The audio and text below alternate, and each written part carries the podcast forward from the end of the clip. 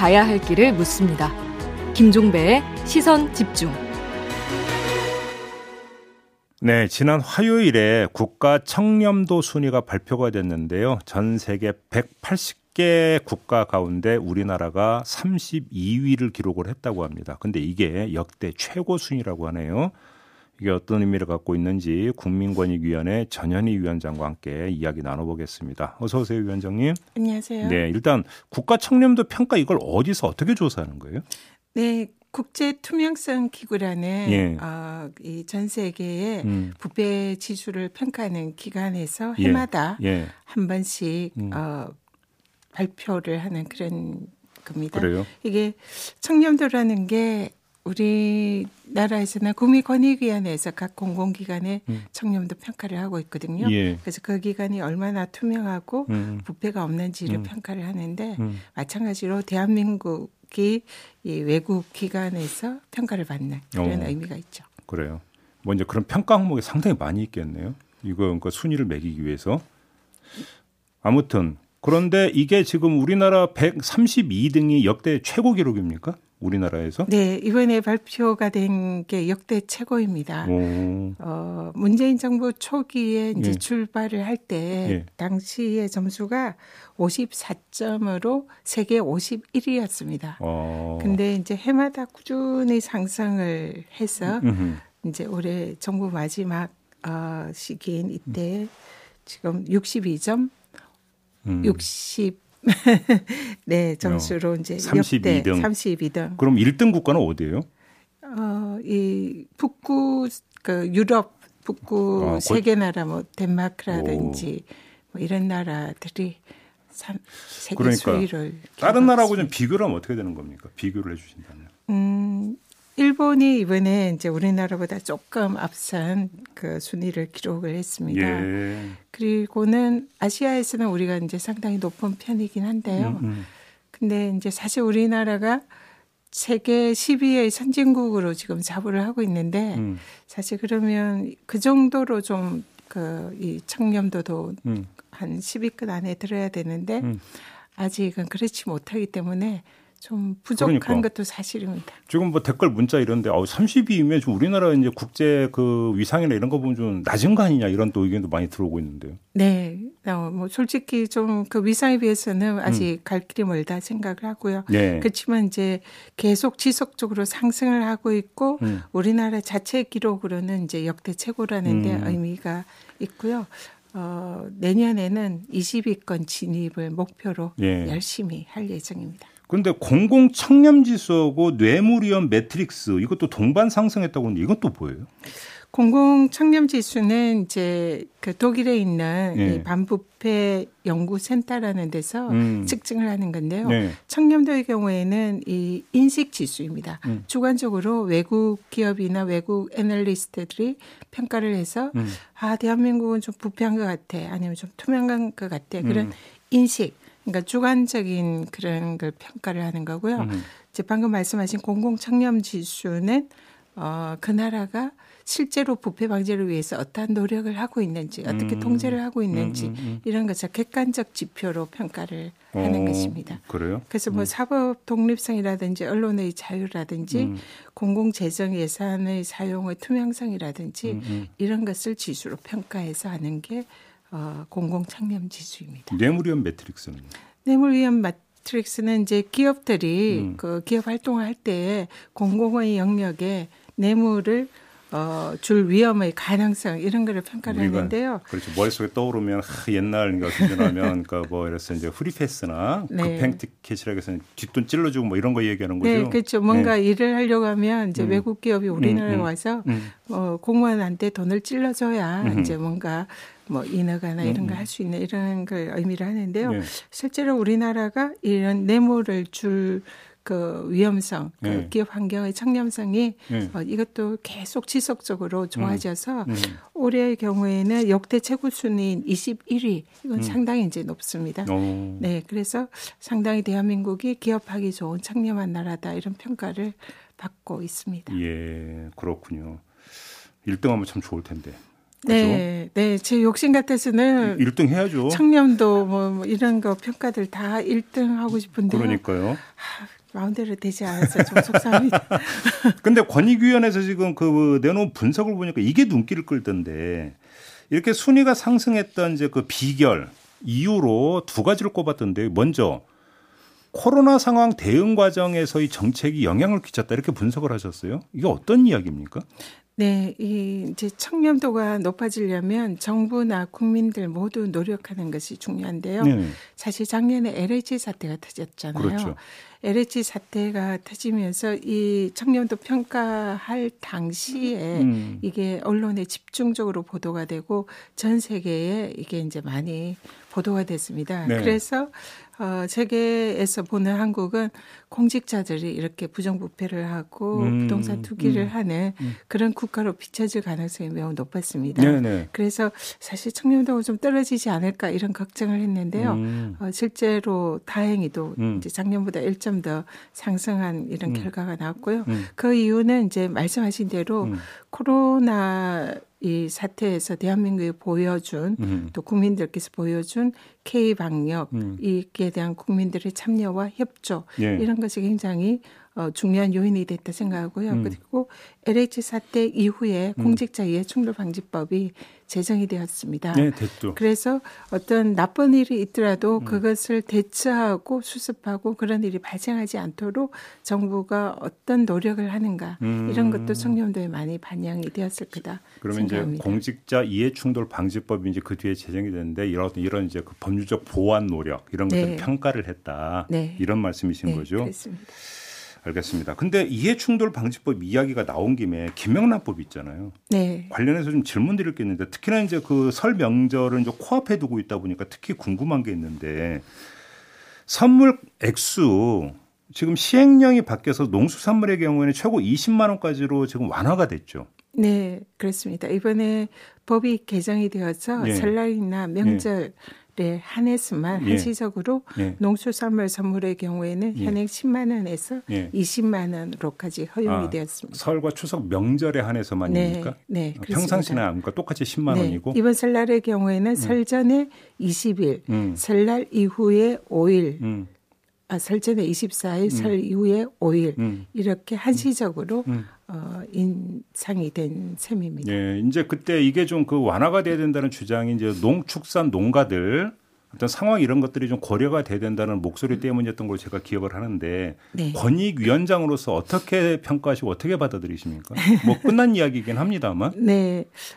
어, 양면성이 있는데요. 예. 이 청탁 금지법이라는 것은 직무 관련성 있는 공직자에게 어, 금품이라든지 청탁을 하는 것을 이제 금지하는 그런 규정입니다. 음. 음. 그래서 사실은 공직자의 경우에는 일체의 금품이나 접대를 받지 않는 것이 법의 기본 그렇죠. 취지다 그렇죠. 생각하고요. 네. 사실 이제 그런 방향으로 가, 야 되는데 음, 음. 이 청탁금지법 시행을 하다 보니까 음. 우리 농어민 축산 농가들이 의도치 않은 그런 이제 소비의 위축과 선물의 위축으로 네. 피해를 본다는 이런 지적들이 많았습니다. 예, 예. 그래서 특히 코로나 시기에 그런 이제 어려운 상황에 처해 있는 음. 농어민 단체들이 청탁금지법 이 기준을 명절이라도 높여달라는 이런 요청들이 음, 매우 음. 많았고요. 음, 음. 그래서 국회에서는 이제 이런 어, 요청을 받아들여서 이번에 이제 개정이 됐는데요.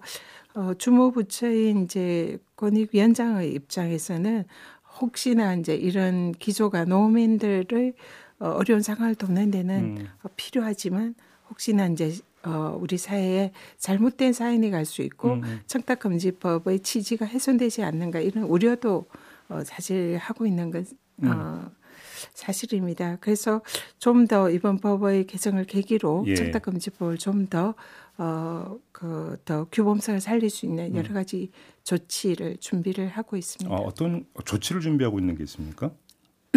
일단 공직 사회에 음. 이 사실상 어, 이 직무 관련성이 있는 경우에는 음. 사실 일체의 금품을 어, 직접 관련성이 있을 땐 받지 않는 것이 음. 바람직하거든요. 예. 그래서 그 부분에 대해서도 좀 더 교육이나 음. 어, 여러 가지 또 저희들이 가지고 있는 음. 점검이라든지 이런 걸 통해서 예. 어, 더 이, 이 부분에 대한 경각심을 음.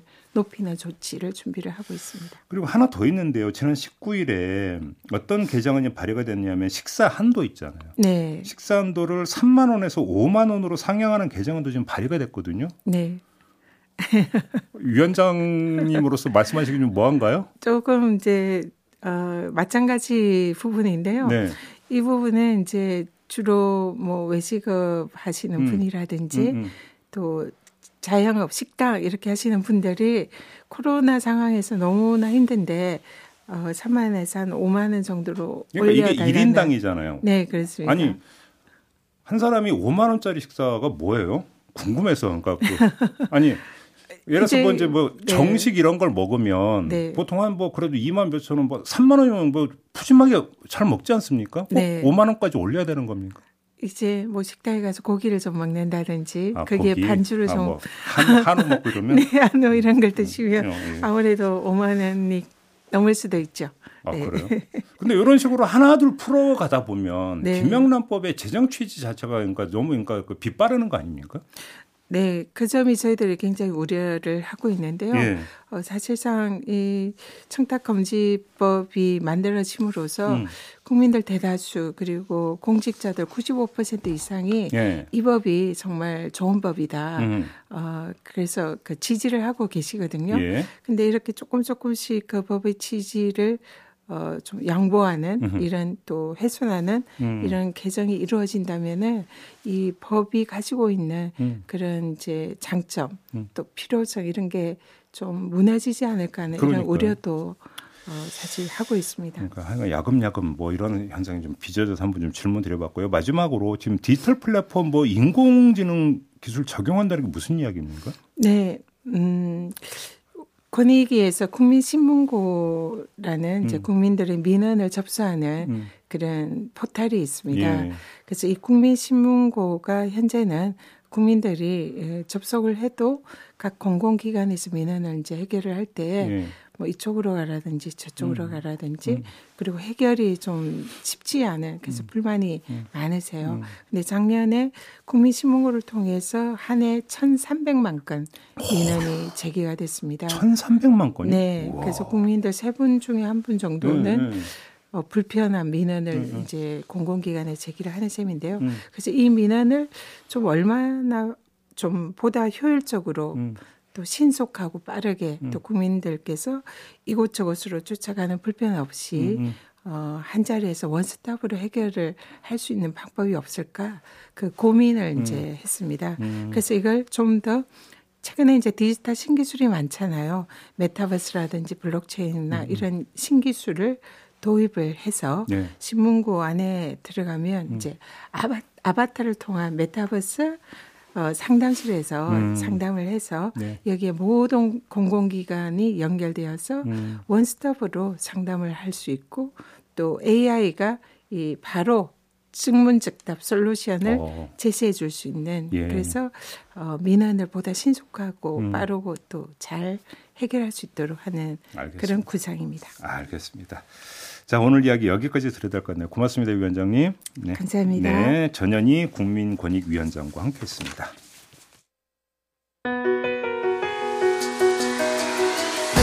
날카롭게 묻고 객관적으로 묻고 한 번 더 묻습니다. 김종배의 시선 집중. 네, 코로나 방역 상감 어, 상황 점검 좀 해보겠습니다. 오미크론 정말 무섭습니다. 우세종이 된 지 얼마 되지도 않았는데 어제 만 명 돌파했고요. 확진자 숫자 오늘 만 오천 명 돌파할 것 같다고 하는데요. 어떻게 대응하고 있는 건지, 그다음에 또 대응책이 어떻게 바뀌는 건지 방역 당국 연결해서 자세히 알아보겠습니다. 중앙사고수습본부의 손영래 사회전략반장 연결합니다. 나와 계시죠? 예, 안녕하십니까. 네, 오늘 확진자 숫자 한 어느 정도로 예상을 하세요? 어, 지금 오미크론이 지배종으로 전환되는 아마 상당한 시기까지는 네. 확진자 수가 좀 계속 증가할 거라고 예상하고 있고요. 예. 오늘도 어제하고 유사하게 발생하고 있는 상황입니다. 근데 뉴스 보니까 정말 2월 되면 12만 명까지 나올 수 있다는 뉴스를 봤는데 정말입니까?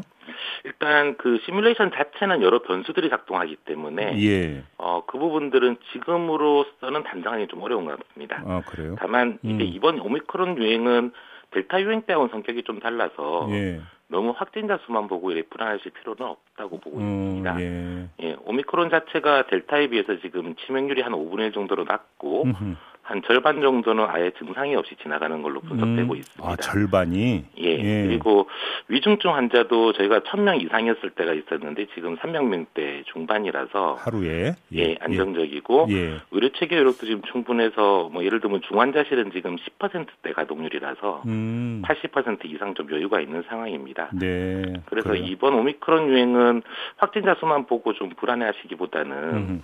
이런 중증 환자가 얼마나 발생하는지 의료 체계 음. 여력이 어떤지를 좀 함께 보면서 음. 판단할 부분이 있다고 보고 있고요. 네. 앞으로도 이게 확진자 수를 억제하는 데 집중을 하기보다는 네. 이 유행을 좀 완만하게 관리하면서 음. 중증 사망 피해를 줄이고 의료 체계 붕괴를 막는 패러다임으로 음. 가야 된다라고 지금 보고 있는 중입니다. 아 그래서 그런 거예요. 그러면 지금 청와대 관계자가 확진자 숫자를 중심으로 하는 코로나 통계 발표 체계가 변경될 가능성이 있다고 시사를 했다는데 맞습니까? 어, 제가 그까지 잘 모르겠네요. 다만 지금도 저희가 왜 작년 11월부터 일상회복을 하면서부터 네. 더 이상 이제 제로 코로나 정책 자체는 무의미하다라고 하는 음. 어, 판단들을 하고 있었고요. 네. 지금도 그래서 통계 제공 체계는 계속적으로 예. 이제 위중증 환자와 사망자, 음. 의료 체계 여력 같은 걸 중시하면서 발표를 하고 있습니다. 예. 근데 이제 좀 곤란한 거는 그렇게 발표를 해도 언론에 실리기는 보통 확진자 수가 제일 전면에 나오고 있어서 그 부분을 그래도 좀 고민을 많이 하는 부분들입니다. 네, 언론에 좀 강하게 좀 요구를 하시고 그러셨어요, 그러면. 그, 아무래도 좀 그래도 그렇게 도와... 되시더라고요, 항상 본 언론들은. 언론이 안 도와줍니까? 예. 자, 그러면 오미크론 이제 그 중증화율이 한 몇 퍼센트 되는 거예요? 중증화율이 지금 델타의 4분의 1 내지 5분의 1로 지금 떨어져 있다고 보입니다. 예. 그래요? 그러면 예, 데이터 5천 명을 가지고 좀 분석한 거라서 네. 이제 제가 후속적으로 또 2만 명, 5만 명 이런 식으로 이 확진자들을 모아서 다시 또 분석을 계속할 예정입니다. 근데 음. 다만 외국의 경우를 보더라도 중증화율과 치명률이 한 4분의 1에서 5분의 1 정도로 낮춰지는 거는 어, 좀 확실한 것 같습니다. 그런데 이제 그러니까 연령대라든지 기저질환 그 유무에 따라서 혹시 좀 다른 거는 발견을 못 하셨습니까? 어, 이게 이 코로나 바이러스 자체의 특성도 그렇고 오미크론도 동일한데 네. 어, 연령대에 따른 치명률 편차가 굉장히 큽니다. 음. 그러니까 60세 이상에서 전체 사망자의 90에서 95%가 집중되고요. 예. 또 하나 이제 예방 접종의 효과가 있기 때문에 음흠. 보통 미접종자들에게서 전체 사망자의 한 55에서 70% 정도가 집중됩니다. 음, 그래요. 알겠습니다. 전 이제 대응 체계에 좀 그러니까 이게 워낙 복잡해 가지고 좀 예. 자세한 예. 설명 말씀을 좀 드려야 될 것 같은데요. 일단 좀 그 큰 틀에서 어떻게 바뀌게 되는 겁니까? 코로나 검사 방식이 바뀌게 되는 거죠. 일단 국민들께서 체감하시기에는 진단 검사 방식 변경이 가장 크게 느껴지실 겁니다. 네. 이제 어, 확진자가 굉장히 많아지면서 검사 수요가 폭증을 할 거기 때문에 네. 어, 계속적으로 지금처럼 보건소의 선별진료소나 임시선별검사소로 가셔서 PCR 검사를 바로 받는 체계가 좀 불가능해집니다. 음. 이에 따라서 저희가 이제 고위험군이라고 치명률이 높다든지 빨리 발견을 해야 되는 대상 그룹들은 지금처럼 그냥 PCR을 바로 하실 수 있는 거라서 변동이 없고요. 네. 다만 이제 이 방금 말한 고위험군이 아닌 분들, 음. 60세 이상이거나 아니면 의사의 검사 소견이 있었다든지 음, 음. 혹은 이 확진자를 접촉해서 보건소에서 연락을 받았다든지 네. 혹은 뭐 의료기관에 근무하거나 그래서 감염이 되시면 좀 큰일 나는 상황들 음, 음. 이런 분들을 제외하고는 이제 신속 항원 검사를 먼저 하시게 됩니다. 네. 그래서 자가 검사 키트를 받으셔서 그걸 먼저 검사해 보고 음. 양성이 나오면 예. 그때 PCR 검사를 다시 하게 됩니다. 반장님 잠깐만 여기서 자가 검사 예. 키트 있잖아요. 이게 예. 이제 정확하지 않다는 얘기가 그 전부터 많이 나오지 않았습니까? 어, 예, 그렇습니다. 이게 PCR 검사에 비해서는 예. 신속 항원 검사의 정확도는 떨어집니다. 이런 예, 한계는 예. 분명히 존재합니다. 특히 좀 보면 음성인 경우에는 그래도 어느 정도 정확도가 있는 편인데 물론 PCR 검사에 비해서는 좀 미진하지만요. 양성인 경우에는 가짜 양성이 상당히 많습니다. 사실 안 걸렸는데 걸린 거로 나오는 경우 말하는 예, 예. 거죠. 예. 그래서 이, 이 신속항 검사에서 양성이 나오면 예. 일단 그걸로 확진하지 않고 PCR 검사를 다시 해서. 양성 여부를 좀 이 판단하게 되는 것입니다. 근데 오히려 거꾸로 자가 검사 키트에서 음성 나오는데 사실 알고 보니까 양성이더라. 이게 더 큰 문제 아닙니까? 그럴 수는 있습니다. 근데 그런 위험성 정도는 지금 좀 감수를 한다는 의미입니다. 아 그렇다. 그러니까 예. 이게 확진자가 굉장히 많아지는 상황과 예. 그리고 치명률이 종전에 비해서 좀 낮아지고 있기 때문에 음. 아까 말씀드린 것처럼 모든 확진자를 일일이 다 찾는 것 자체가 좀 어렵다라고 하는 판단들입니다. 네. 따라서 고위험군을 빨리 찾아서 음흠. 최대한 빨리 먹는 치료제를 투여하고 음. 어, 치료를 집중시켜서 중증 사망으로 가지 않는 쪽으로 예. 전체적인 체계가 변동되는 것입니다. 알겠습니다. 그러면 중간 정리를 하면 60대 이하, 그러니까 연령대 같은 경우는 만약 좀 의심이 된다면 지금은 보건소나 이런 데 가가지고 바로 검사 받을 수 있지만 앞으로는 그렇게 되는 게 아니라 먼저 자가 검사 키트로 해보고 여기서 양성이 나오면 그 다음 2단계로 그러니까 이제 다시 PCR 검사를 받는다 이런 거죠. 예, 그렇습니다. 그리고 음. 이제 찾아가실 수 있는 기관은 좀 넓어집니다. 네. 지금까지는 보건소 선별검사소와 그리고 임시선별검사소에서 검사를 받으셨는데 예. 동네 병원에서도 진단검사에 참여하는 기관들을 이제 확대시키기 시작할 거라서 예. 주변의 동네 병원을 찾아가셔도 예. 동일한 프로세스 우선 신속 항원 검사를 먼저 하고 음흠. 양성이면 PCR 검사를 하는 체계가 같이 가동되게 됩니다. 근데 이거를 두고 지금 많이 우려 논란도 있던데요. 동네 병의원에서 하면은 예를 들어서 예. 일반 환자에게 차단이 되느냐 문제부터 여러 가지 문제가 제기가 되던데 어떻게 보고 계세요? 예, 그러니까 그럴 위험성도 있기 때문에 아예 구조적으로 좀 대기 공간을 분리한다든지 네. 그게 여의치 않은 동네 병원들은 어, 이 시간대를 좀 달리해서, 음. 뭐, 예를 들면 오전 시간대는 코로나 진단 쪽으로, 오후 때는 일반 진료 쪽으로, 이렇게 하는 등의 모델들을 만들고 있습니다. 이거 자체가 좀 불가능한 동네 병원은 아예 이 진단검사에 참여하실 수가 없을 것 같고요, 아마. 예. 아, 그리고 여건이 안 되는 동네 병원은 아예 이제 참여를 뭐 안 한다 이런 얘기입니까? 예, 예. 이 동네 병원이 모든 동네 병원이 들어오시기보다는 예. 계속 확대해 나갈 예정입니다. 그러면 이게 의무 참여가 아닌 겁니까 동네 병의원? 예, 그렇습니다. 아. 지금 이 부분들은 저희가 의료 단체들과 의료계 음. 쪽에 대해서 이제 당연히 적절한 보상을 실시하고 음. 이 보상에 따라서 이런 역할을 맡아줄 기관들을 모집하고 현재 지침을 배부해서 이 같이 논의를 하고 있는 중입니다.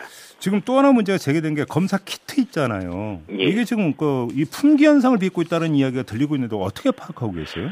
현재 그 검사 키트에 대해서는 국내 생산분을 중심으로 식약처가 관계부처랑 함께 유통 생산 물량을 지금 관리에 들어가고 있습니다. 예. 현재 생산되는 양을 놓고 볼 때는 큰 문제는 없을 거라고 보고 있습니다. 예. 다만 이제 유통 과정 속에서 혹여나 뭐 가격이 너무 오른다든지 음흠. 혹은 사재기 같은 문제가 있을 수 있는 가능성이 있기 때문에 예. 이 부분에 대해서 좀 관리를 강화하는 방안들을 음. 어, 조만간 바로 실행할 예정입니다. 그, 그, 저 뉴스 보니까 보건소 이런 데 가면 또 무료로 나눠준다 이런 뉴스도 있던데 맞습니까?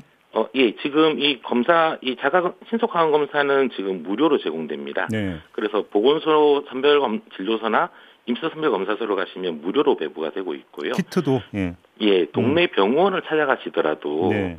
검사비는 계속 무료입니다. 음. 다만 동네 병원을 찾아가실 때는 진찰이 같이 결부되기 때문에 예. 의사 선생님이 혹시 증상이 어떤지 어떤지 진찰들이 같이 나올 수 있기 때문에 예. 이 진찰료 5천 원 정도는 좀 부과됩니다. 그 그러려면 오미크론이 우세정이 되면서 밀접 접촉자 이제 그 분류 기준이나 격리 조치 기간 이런 것도 달라진다고 하던데 어떻게 달라지는 겁니까? 예, 맞습니다. 이 부분도 외국에서처럼 이래 확진자와 접촉자가 급증하면 예. 어, 대규모 결근이라든지 사회 기능 유지가 좀 어려워지는 예, 예 상황이 나올 예, 수 있습니다. 예. 또 오미크론은 델타에 비해서 세대기가 짧아서 예. 감염 유지 기간이 더 짧은 것으로 지금 분석되고 있습니다. 음. 그래서 이런 부분들을 좀 고려해서 원래 저희가 10일이 격리의 기본 원칙인데요. 음. 10일간 격리하는 게 음, 음. 확진자의 경우에는 접종 완료자인 경우에는 7일로 줄이게 됩니다. 네. 다만 이제 미접종자는 계속 10일을 유지하게 되고요. 예. 접촉자들, 그러니까 확진자를 접촉하신 분들은 음.